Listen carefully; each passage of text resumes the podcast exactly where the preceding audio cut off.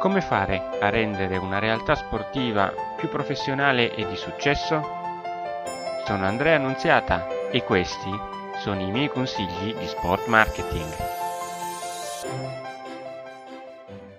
Quando vado nelle società sportive, la prima cosa che viene richiesta nel presentarmi come responsabile marketing è quella della sponsorizzazione ovvero della ricerca di nuove aziende. Il problema è che questo tipo di mansione non è adatto al responsabile marketing. Il marketing aiuta a migliorare la presentazione per gli sponsor, aiuta a migliorare il prodotto sportivo che tu vai a dare a eventuali iscritti, ai tifosi e a tutti gli altri soggetti che in un modo o nell'altro vengono a contatto della tua realtà sportiva.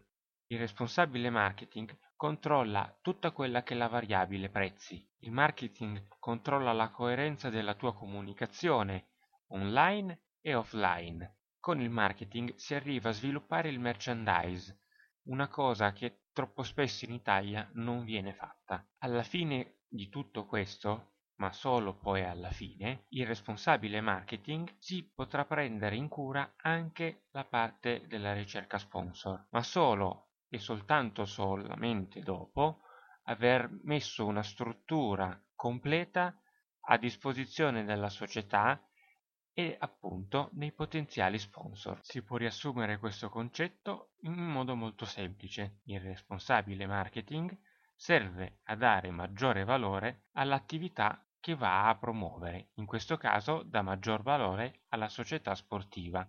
Vi aspetto quindi giovedì prossimo per un nuovo consiglio di sport marketing.